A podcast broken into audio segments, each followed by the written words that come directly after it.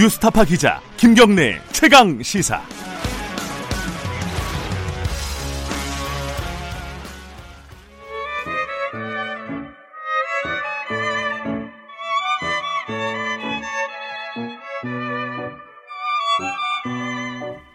김경래 최강 시사 2부 시작하겠습니다.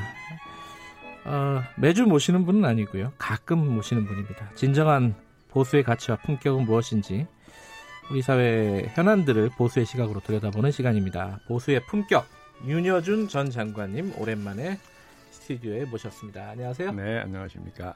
날씨가 많이 추워졌습니다. 예, 뭐 약간 추, 추워졌다.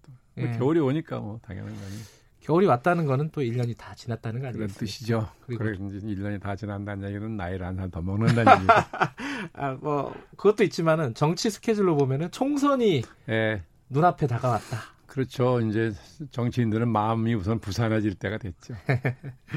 오늘 관련된 얘기를 좀 여쭤볼 게 많습니다. 야, 주말에 어 임기로 보면은 어, 문재인 대통령, 저, 문재인 정부 인기가 반환점을 네. 싹 돌았어요. 그렇죠. 그래갖고 여러 가지 좀 이벤트가 있었습니다. 뭐 청와대로 오당 대표 불러갖고 한 아, 것도 아, 네. 있고 네. 어, 실장 세 명이 기자회견을 한 것도 있고 쭉 보시면서 어떤 생각이 드셨습니까? 어 아니 뭐 대통령 오당 대표 초청한 거는 이제 그 문상 모친상 때 문상 곳에 대한 뭐, 뭐 명분은 네, 예, 그렇지만 예. 네.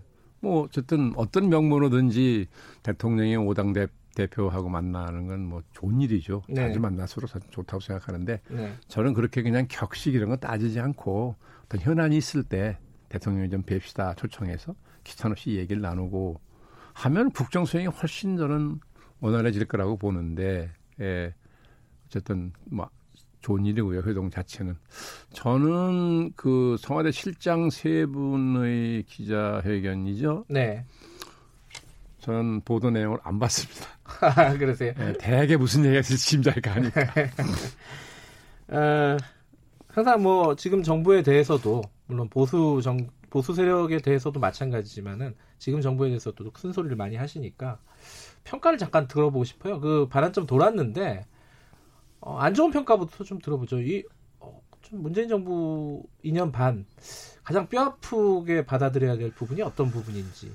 아, 뭐 여러 가지가 있는데 네. 저는 이제 이게 대통령이 음, 통합의 정치를 한다고 네. 국민들 약속해 놓고 사실 분열의 정치를 했다라고 음. 보는 사람이에요.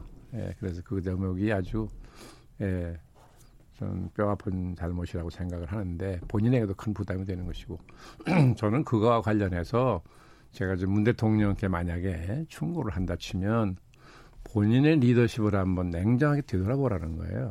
음흠. 대통령의 리더십이 어때야 되는데 내가 어떻게 했나. 네. 네. 뭐제 생각에는 대통령의 리더십 중에 가장 중요한 게 뭐냐면 국민의 신뢰를 받는 거거든요. 네. 국민의 신뢰가 없이는 아무것도 못하는 거잖아요. 특히 민주주의 사회에서는 네. 그렇지 않습니까? 근데 본인이 대통령이 국민에게 신뢰를 얻으려면 세 가지를 갖춰야 되는데 네. 하나는 우선 제가 보기엔 정직성이에요. 정직. 예. 네. 그다음에 능력입니다. 음. 예. 그다음에 도덕적 원칙이라고 저는 음. 생각을 해요. 우선 이 세 가지를 갖춰야 예, 대통령의 리더십을 국민의 신뢰를 얻어서 발휘할 수가 있는데 본인이 냉정하게 한번 그런 요소를 들여다 보면 예, 본인의 리더십을 어디가 문제가 있는지 예. 예, 생각하게 될 거고 그럼 고치면 뭐 임기 후반기 훨씬 좋을 거 아니겠어요? 어디가 문제가 있다고 생각하세요? 세 가지 다 문제가 있습니다. 아 그래요? 어 우선순위도 없습니까? 아마 우선순위를 뭐 굳이 정할 거 음. 없죠. 근데 그, 그 도덕적 원칙 같은 것도 그동안 국민들한테 비교적 높은 점수를 받아온 편이었는데. 그렇죠. 네, 그런데 이번에 그 조국 사태를 겪으면서 이게 무너졌다고요. 음. 네, 그래서 굉장히 문 대통령이 앞으로 굉장히 힘들어지겠다. 네. 저는 그런 생각을 해요. 뭐 그렇게 말씀하시니까 제가 이제 뭐 반론 입장에서 어, 질문을 드릴 수밖에 음. 없는데 예를 들어서 이제 통합의 정치 그러면은 사실 이제 야당과의 통합이지 네. 않겠습니까? 반대 세력과의 통합일 텐데 어, 사실 야당이 국정에 발목을 잡는다 이런 인식이 강한 것 같아요. 그리고 실제로 그런 측면도 있고요. 그런 상황에서 선택지가 좀 많지 않지 않았냐 지금 정부가 그... 렇게 반론을 할 수 있을 것 같아요. 지금 뭐 그렇게 반론하는 분들 많이 계세요. 네. 네. 그런데 이제 발목을 잡는다. 네. 아는 표현은 비판한다는 거하고는 좀 다른 거죠. 야당은 비, 여당을 비판하는 게 뭐 본 임무인데 네네. 네. 발목을 잡는다는 건 비판하는 거하고는 좀 다른 차원이죠. 그렇죠. 근데 네. 그러면 쉽게 얘기하죠. 지금 여당인 민주당이 네. 과거 야당할 때 어떻게 했다고 생각하십니까? 아하. 네? 제가 지난번에 그 언제죠? 청와대 회 사회 원로 초청 오청 예, 한번 갔을 때도 예. 제가 문 대통령이 그 말씀 드렸어요. 예. 예? 예. 한국의 야당은 항상 일정한 패턴이 있다. 음흠. 야당 된 초기에는 늘 선명 투쟁을 한다. 네. 예, 후반기에 가서 이제 대한정당 모습 보이는데 네. 똑같다. 지금 여당이 야당할 때도 그랬다. 음흠. 그러면서 제가 예를 드는 게 국회에서 쇠망치, 전기톱, 체류탄까지 등장한 게 지금 여당이 야당할 때입니다. 네. 그 말씀 드렸어요. 네. 예. 그러니까 우리가 야당할 때 어떻게든지 되돌아보고 예? 음. 지금 야당을 이해할 건 이해하고 네. 설득은 설득해야지. 예. 그렇잖아요. 예. 지금 와서 야당에 그런 핑계를 대는 것은 그건 아, 이유가 안 돼요. 핑계를 될 수는 없다. 국정 책임자로서는. 아, 책임자 그안 예. 돼요. 근데 어쨌든 지금 임기 반환점을 돌면서 아까 그런 말씀 제가 말씀드린 이벤트는 좀 소통을 강화하려는 측면도 있는 것 같아요. 다음 주에 이제 국민과의 대화도 네. 예정이 돼 있고요. 그런 측면은 뭐 좀 국민과의 소통, 야당과의 소통 이런 부분들이 좀 아니 물론 나아질 거라고 안, 안 하는 것보다는 좋은데 네. 네. 우리가 이제 소통을 얘기할 때 네. 대통령 소통을 얘기할 때 역대 대통령들이 다 이 소통이 제대로 안 된다는 비판을 다 받았어요. 네. 이명박 대통령도 그랬고 박근혜 대통령도 네. 그랬잖아요. 불통 대통령이라고 막 들었잖아요. 근데 대통령이 나는 모시는 분들이 이 소통이라는 걸 저는 잘못 이해하고 있다고 생각을 해요. 으흠. 뭐냐 하면 대통령이 국민하고 직접 소통하는 건 물리적으로 절대 쉽지 않습니다. 네. 예?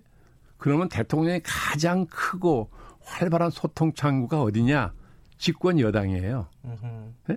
집권 여당이 전국 조직이 있잖아요. 네. 수많은 국회의원이 있고. 네. 그러면 자기 국민을 유권자 향해서 국민을 향해서 대통령과 정부의 국정에 관한 설명을 하고 지지를 얻는 노력을 하는 거잖아요. 네. 예. 그런 과정에서 또 민심을 들어서 그걸 모아가지고 대통령과 정부에 전달한단 말이죠. 네. 쌍방통행이잖아요. 이게 소통 아닙니까? 소통 일방통행이 아니잖아요. 네. 쌍방통행 소통인 거지. 그러면 집권당이 이렇게 그렇게 활성화시켜주면 활발하게 국민하고 소통을 한다고요. 예. 그런데 예외 없이 어떤 대통령도 취임하고 나서는 여당을 완전히 무력화시켜버려요. 예. 그래서 항상 대통령 기색만 살피고 추종하게 만든다고요. 그 여당이 힘을 빼버리니까 여당이 그런 대국민 소통 창구 노릇을 못해요. 음. 야당도 인정을 안 해요. 네. 예. 그럼 어떻게 되느냐? 야당이 바로 대통령하고 상대하려고 그러죠. 음. 정치적 부담을 더하게 돼요. 소통이 안 돼. 아니, 대통령이 어떻게 물리적으로 국민하고 매번 소통을 합니까, 직접. 네, 그러니까 저렇게 뭐 텔레비에 나와서 시민들하고 만나서 기타없이 얘기하는 거뭐 소통의 하나의 방식이죠. 네. 그러나 그게 주, 된 소통은 아니라는 거예요. 그러니까 집권당을 활성화시켜주면 상시적으로 소통이 이루어질 텐데 이걸 가장 크고 가장 효과적인 창구를 막아놓고 대통령이 직접 소통한다. 아, 이렇게 생각하지 말라는 거죠. 소통이라는 그게 아니라는 거예요. 그것도 지금 여당의 문제, 그 민주당의 문제라기보다는 청와대의 문제라고 그렇죠. 보시는 거죠. 대통령 힘을 안 줬으니까. 음, 알겠습니다. 이 얘기만 하다 보면 또 끝날 것 같아가지고 보수 쪽 얘기도 좀 해볼게요. 어, 지금 황교안 대표가 네. 빅텐트 어, 보수 대통합 얘기를 하고 있습니다. 어, 지금 특히 이제 유승민계 어, 말하자면 이제 바른미래당의 일부와 이제 합치는 부분에 대해서 굉장히 구체적으로 얘기가 오가고 있어요. 잘 되지는 않지만은 네. 일단은 제가 궁금한 거는 가능성이 어느 정도라고 보세요? 어 이게 패스트트랙인가 거기서 그 연동형 비례대표제? 비례대표제가 이제 통과되는지 안 되는지가 굉장히 중요한 요, 예. 예. 저게 되는 거 아닌가요? 요인 되는 거 아닌가요? 예. 네. 그건 12월이니까 그죠? 네. 아마 그걸 다 지금 기다리고 있는 거 아닌가요? 이제 뭐 음. 요새 신문 보도를 보면 네. 황교안 대표가 통합에 대한 태도가 네. 그렇게 적극적이 로 보이지는 않던데요. 지금 같으면. 아, 윤정관님 예, 보시기에는. 예, 왜냐하면 예. 통합을 하겠다고는 하는데 예. 썩 적극적으로 하는 것 같지는 않은 것이 제가 예. 볼 때는 그 패스트트랙 결론이 어떻게 나는지를 기다려보는 것 아닌가 그런 생각이에요. 예. 그 패스트트랙에 대해서는 지금 뭐 상정해 하면은 의원직 총 사퇴하겠다. 뭐 이렇게까지 지금 강경하게 네. 자유한국당은 얘기하고 네. 있잖아요. 안 된다고 가정을 하면 예. 네, 통합에 적극적으로 나서겠죠. 음. 네, 나서는데 음, 지금 통합의 한쪽 당사자인 뭐죠? 무슨 변, 무슨 변혁 변혁이라고 예, 변혁 모임. 예, 예. 예. 그쪽이 엊그저께 보니까 굉장히 강경하게 자유한국당하고는 통합 안 한다 이렇게 얘기를 했더라고요 보도를 그렇죠. 보니까 예. 그래서 그걸 보면서 아 이게 야권 통합을 안 하겠다는 얘기가 아니고 예. 지금의 자유한국당하고는 안 하겠다는 뜻, 뜻으로 한 얘기라고 저는 받아들였어요. 아하. 어, 그러니까 유승민 대표도 몇 번 그런 얘기 했죠. 네. 당을 뭐 박, 황골 탈퇴해야 되고 뭐 이, 이 탄핵 문제 이렇게 돼야만 합친다 그런 얘기 했잖아요. 네. 예, 그걸 공식적으로 더 요구를 하는 건데 네. 통합을 안 하겠다는 게 아니라 자유한국당이 뭔가 바꾸는 모습을 보여줘야만 통합을 할 수 있다. 바꿔라 당을 음. 이걸 요구하는 거라고 저는 그렇게 읽었는데요. 아직은 음, 아마 황 대표가 모르겠습니다. 당내 사정이 어떤지 제가 자세히 모르지만 예, 그런 준비를 확실하게 하고 있는 것 같지는 않고. 음, 그러면 그 당분간은 단기적으로 볼 때는 어렵다 이렇게 보시는 건가요? 그렇겠죠. 아무래도 12월 초 넘어가서 네. 네. 연말 연시 무렵이나 돼야 뭐 구체적인 움직임이 있지 않겠어요? 아, 더, 총선이 더 코앞에 와야지 움직일 그렇죠. 것 아, 지금 거네요. 어차피 정기국회가 진행 중이고 네. 법안이 걸려 있으니까. 네. 네. 결국은 근데 할 거라고 보십니까? 아, 그렇게 될 거라고 보지요. 보는데 문제는 지금 자유한국당 이름으로 통합은 어렵다는 걸 자유한국당 쪽도 예, 많은 예. 의원들이 알고 있는 것 같아요. 네. 그럼 뭔가 제, 제3의 방법을 찾겠죠. 네. 네. 그러면은 그 어, 시간이 지나면은 가능할 것이다. 그 자유한국당이라는 그 네, 저는 뭐 어, 어차피 간판을 좀 갈고 네. 탄핵 문제가 이제 좀 걸려 있는 게 있고요. 이제 어, 안철수계가 어떻게 할 것이냐 이 부분도 좀 있거든요. 아, 글쎄요. 안철수 의원은 요새 뭐 외국에서 마라톤만 열심히 하는 모양이던데 어, 아마도 안 의원도 그러나 아, 국내 정치 상황을 예민하게 살피고는 있겠죠. 네. 아마도 유승민 의원의 거치가 정해지면 더 태도 결정하겠죠. 음, 선후 관계로 보면요. 예. 만약에 유승민 의원이 이제 뭐그 자유한국당 쪽과 통합을 한다. 예. 그러면 뭐 나와서 다시 독자 세력을 만들 생각할지도 모르고. 물론 이 부분에 대해서 좀 부정적으로 보는 쪽이 있습니다. 이게 안 될 거다. 어, 지금 이제 탄핵이라는 부분도 이렇게 넘기가 힘든 강이고 넘는 넘는다고는 하지만은 그뭐 박지원 의원 같은 경우는 이건 현실적으로 안 될 거다라고 하는데 만약에 어, 말씀하신 대로 유승민계가 합치게 되고 어떤 이름이든지 안철수계가 들어오게 되면은 꽤 강력한 야당이 될 것이다. 이게 박형준 교수의 얘기거든요. 어떻게 보세요? 글쎄요, 안 의원이 안철수 대표가 들어와서 일이 일이 통합 통합을 할지 예, 독자적으로 갈지는 전 잘 모르겠는데요. 예. 멘토셨잖아요. 아, 아니, 저는 멘토라고 한 일도 없고 본인? 본인 본인도 멘토라고 한 일이 없는데 남들이 자꾸 멘토라고 이름 붙여서 그래요. 예. 어쨌든 예상을 하신다면 은 아, 그 안철수는 아직 모르겠다. 하지만 모르겠어요. 예. 네. 하지만 유승민 쪽과 이 자유한국당 쪽은 합칠 가능성이 높다. 네, 지금 뭐 현재로서는 높다고 보는 거죠. 근데 거기 하나 남은 게 우리공화당도 있어요, 사실. 이제 아, 그러니까 친박. 이제 그게 이제 예, 바로 탄핵, 친박. 탄핵 침박 예. 자유한국당 내 친박 문제하고 연결되어 있는 네. 거잖아요. 그러니까 황교안 대표가 아마 머지않아 중대한 결심을 해야 돼요. 네. 양쪽을 다 끌어안고는 못 가니까. 음, 어느 쪽을 선택할 거라고. 국민이 그걸 바라는 것도 아닐 것이고요. 예. 그러니까 우선 당을 어떻게 바꿀 것이냐 하는 걸 정해야 돼. 왜냐? 지금 세계가 어떻게 변하고 있고 네. 한국 상황이 이렇기 때문에 국가가 앞으로 이런 방향으로 변해 가야 된다라고 네. 전제를 하고 그러기 위해서 한국 자유한국당은 뭘 이렇게 준비하겠다. 예. 이걸 먼저 내놓고 그런 가치를 내놓고 통합을 해야지. 예? 지금 박근혜 대통령이 탄핵돼서 저렇게 옥중에 음. 갇혀 있는 지 오래됐는데도 박근혜라는 실체가 점점 정치적으로 커지는 이유는 뭐냐면 네. 자유한국당이 아무런 의제가 없어서 그래요. 어, 한번 생각해 보십시오. 뭘 내놓은 게 있습니까? 박찬주 대장을. 그러니까 아니 시대가 이렇게 엄청나게 변하고 있고 그런데도 네. 나라 형편이 이렇게 어렵고 그런데도 아무 의제를 못 내놔요. 음. 그러니까 자꾸만 박근혜라는 존재만 커지는 거예요. 밑그림이 네? 없다. 없어요. 그러니까 그런 게 이렇게 된 거거든요. 예. 그러니까 지금의 다한국당이 예, 시대가 이렇고 국민적 요구가 이렇기 때문에 우리가 이렇게 바꾸겠다. 이런 가치를 지킬 것이고 뭐 조직을 이렇게 바꾸고 운영을 어떻게 이걸 내놔야 네. 그래서 황, 황 대표가 논쟁의 중심에 서야 돼요. 음. 예? 새로운 담론을 만들어내서 찬성 반대 뭐 이런 논쟁의 중심에 서야 근데 그 논쟁의 중심에 서려고 네. 이게 뭐 대통합론을 얘기 꺼낸 거 아니겠습니까? 아니, 대통합이라는 게 그냥 말만 대통합한다고 국민이 그 거기서 무슨 뭐 신선한 충격을 받아요? 예. 네, 그리고 아까도 빅텐트 말씀하셨지만 네. 지금까지 빅텐트 몇 번 쳤었어요. 다른 분이 물론 쳤지만 네. 한 번도 그 텐트에 누가 들어간 일이 없잖아요. 텐트만 쳤다. 어, 그러니까 이게 누구 말이에요. 빅 예. 빅자의 기억 받침을 니은으로 받치면 빈텐트잖아요. 어, 아, 다 의도는 좋게 출발했는데 예, 예. 예. 그 텐트만 친다고 사람이 가는 건 음. 아니라는 거예요. 네. 예. 그 자, 아까 말씀하신 대로 이제 황교안 대표가 어떤 본질적인 밑그림을 제시를 못하고 있다. 가치를 네. 제시를 못하고 있다. 근데 그럼에도 불구하고 여러 가지 움직임이 있었습니다. 이제 인재 영입도 있었고요. 이번에 보수 대통합론도 있었고 이런 걸 보면 자꾸 움직이긴 하는 것 같은데. 그래서 움직이는데 방향성이 네. 있어야 될 거 아니겠어요. 음흠. 당의 진로를 정해야 네. 거기 맞춰서 거기 맞는 인재를 영입하는 거 아니에요. 네. 네? 그러니까 이번에 영입을 했는데 네. 사람 영입한다는 게 참 쉽지 않습니다. 네. 사람을 찾는 것도 쉽지 않은 일이고 또 교섭을 해야 되고 예, 뭐처럼 황 대표가 대표 취임해서 얼마나 공을 들였겠습니까? 네. 그런데 국민적 평가가 어땠어요? 별로 긍정적 평가를 못 받았어요. 네. 그래서 그런 거예요. 당은 아무런 분명한 진로를 제시하지 않고 바뀐다고만 그러는데 어떻게 바뀌었다는 얘기는 안 하고 사람부터 데려온다. 네. 그 앞뒤가 안, 순서가 바뀐 거잖아요. 그 뭐 당 안팎에 이제 네. 자유한국당 같은 경우에요. 우려가 좀 있는 것 같아요. 그 리더십에 대한.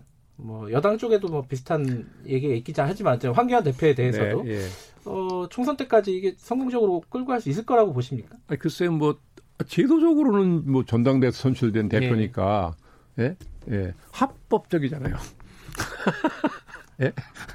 버티면 합법적으로 버티는데 예. 어떡할 거예요. 근데 한편으로 우리가 이해해 줘야 될 측면이 있어요. 뭐냐면 황 대표는 쭉 행정부에서만 네. 살아온 분이잖아요. 공직에만 있었던 분이잖아요. 특히 그랬더니 검사. 네. 이 행정부 공직자는 제도적으로 주어진 권한과 책임이 있어요. 그 안에서 움직이는 겁니다. 네. 그러니까 공직을 수행하는 것은 어떻게 보면 상대적으로 쉬워요. 근데 정치는 이게 무에서 유를 창출한다고 그러죠. 음흠. 전혀 다른 세계입니다. 네. 때는 제가 당에 있을 때도 보니까 행정부에 있을 때는 명성은 날리던 분이 들어와서 속된 말로 맥을 못 추는 거예요. 안 보이는데 예? 그게 언론 전환이 안 돼서 그렇거든요. 그러니까 네. 황 대표도 그렇게 평생을 공직에 행정부 공직에 있던 분이 음. 정치판에 와가지고 아마 지금 막 동서남북을 가리기 어려울 겁니다. 그러니까 네. 시간이 좀 필요한데 예. 그, 그 익숙해지는 시간 동안 망가지면 안 되는데 네. 지금 자꾸 상처를 받고 있죠. 저건 굉장히 위험해요. 굉장히 조심해야 됩니다. 그럼 어떻게 네. 해야 되느냐? 어쨌든 자기보다 현실 정치에 밝고 전략적 두뇌가 있는 사람을 어떻게든 찾아야 돼요. 한 사람이라도 좋아. 네. 찾아서 완전히 의존해야 돼요. 윤 장관님 같은 이해창 총재 모실 때 마치, 마치 뭐 제자랑가 다안 됐습니다만 총재는 저한테 예. 전폭적인 그 신뢰를 보이셔가지고 예. 얼마나 많은 사람이 무슨 문서로 말로 그, 그 좋은 자기 생각을 이렇게 하라 저렇게 하라고 권유한다고요. 정신 셀 수가 없어요. 그러면 한 번은 오른쪽으로 갔다 한 번은 왼쪽으로 가게 됩니다. 잘못하면. 그 네. 같이 행보를 하게 되면 금방 비판을 받아요. 그러니까 그런 사람을 찾아서 대표가 듣는 모든 말과 자료를 다 주어. 네. 이걸 다 소화해서 판단해라. 그래가지고 거기서 올라오는 대로만 하면 사람이 가치자 행보는 안 한다고요. 네. 그렇습니다. 이, 어, 그 얘기를 좀 해야 되는데 어디까지 갈지 모르겠네요. 지금 여당 야당에서 인적 쇄신 움직임이 네. 있습니다. 네. 그리고 또 가장 중요한 거로는 또 청와대나 이제 개각이 있습니다. 이게 어, 청와대 쪽에서 얘기하는 뉘앙스로 보면은 좀 대폭이 될 것 같아요. 네. 어, 총선에 나갈 인, 사들이 네. 있기 때문에요. 예. 특히 이낙연 총리는 이제 차출돼서 나갈 것 같은 음, 분위기고요. 차기 총리는 어떤 사람이 될 굉장히 중요한 인사잖아요. 아니 대통령이 네. 우리나라의 국무총리 제도라는 게 음, 이 대통령이 얼마나 힘을 주느냐에 따라 역할이 확 달라지거든요. 예. 예? 예. 대통령이 뭔가 총리에게 네. 상당한 권한을 주겠다고 생각을 하고 총리를 뽑으면 큰 역할을 할 수 있어요. 네. 근데 종전처럼 모든 걸 다 청와대에서 결정을 하면 총리를 누구 뽑은들 뭐 큰 영향이 없죠. 네. 뭐 그냥 이미지 좋고 원만한 인품 가진 사람 뽑으면 되지 않겠어요? 그렇게 할 테면. 근데 그렇게 해가지고는 제가 볼 때 지금까지 청와대의 국정수행 능력으로 봐서 네. 그렇게 또 무난한 총리 뽑아가지고 청와대가 다 결정한다고 하면 아마도 문 대통령 임기 후반기는 정말 어려워질 겁니다. 아, 어떤 총리 좀 구체적으로 떠오르시는 분이 있습니까? 이건 상식적으로 판단하면 된다고 생각하는 게 예. 지금 우선 경제가 굉장히 어려워요. 네. 예, 뭐 대통령은 아니라 그러지만 뭐 위기라고 얘기한 사람이 많아요. 네. 그럼 우선 지금 경제적으로 이 어려움을 극복하는 게 우선 과제입니다. 예, 경제는 민생이기 때문에 네. 그래서 이게 아주 국정의 우선순위거든요. 그러려면 경제에 전문성이 있는 총리가 음, 필요해요. 네. 예. 근데 전문성만 있으면 뭐 학자면 되게 예? 그렇지 않다고요. 국정 수행 경험이 있어야 됩니다. 음. 왜냐하면 정책이라는 게 앉아서 생각할 때는 이론적으로 예. 가장 최선의 정책이라고 판단되는 게 예. 지, 저, 정책을 집행해 보면 역효과가 나는 경우가 많아요. 네. 현실이라는 게 그렇게 그렇다고요. 예. 그러니까 그런 경험을 해본 사람이래야 그런 실수를 안 하거든요. 네. 그러니까 국정을 수행해 본 경험이 있어. 음흠. 예. 그리고 경제 전문성이 있다. 그 다음에 이런 어려움에 두려움을 갖지 않고 극복할 수 있는 뭐 용기랄까 배짱이랄까 뭐 이런 게 있는 사람을 찾아야죠. 아까 말씀하신 그리고 뭐, 힘을 줘야죠. 예, 또 통합의 정치를 또 예. 어, 끌수 이끌어갈 수 있는 사람일 텐데 그 많이 많이 얘기되는 분 중에 한 분이 또 김종인 씨예요. 뭐 우리나라 인재가 뭐 많지 않으니까 예. 뭐 두드러진 분 중에 하나죠. 뭐 예. 가능성이 있다고 보십니까? 아, 가능성까지 제가 뭐라고 얘기하기는 조심스러운데요. 그러면은 적격이라고 보십니까?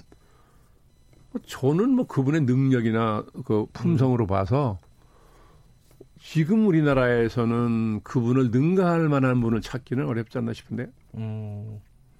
아까 말씀하신 전문성이나 경험. 네, 뭐 그러니까 문 대통령이 음. 뭐 개인적으로 좋아하건 안 좋아하건 네. 친하건 안 친하건 친하든 그런 거는 문제시하지 말라는 거예요. 음흠. 누가 적재적소냐 음흠. 이것만 찾아라는 거죠. 박근혜 정 그 캠프에 계셨었죠 김정인 씨가 그죠? 그러다가 나중에 민주당 예. 가셔서 예. 대표로 예. 선거 총선 치러서 이겼잖아요. 양쪽 다 아우를 수도 있고. 아, 그러면 음. 예. 어쨌든 어, 또 생각나신 분 있으십니까 김정인 씨 말고? 아이 뭐 이런 자리에서 그런 얘기하는 게 제가 주저넘은 일이라서. 네. 그분밖에 생각이 안 나신다는 뜻으로. 농담입니다. 오늘 말씀 여기까지만 드려야겠네요. 네. 고맙습니다. 수고하셨습니다. 예, 보수의 품격.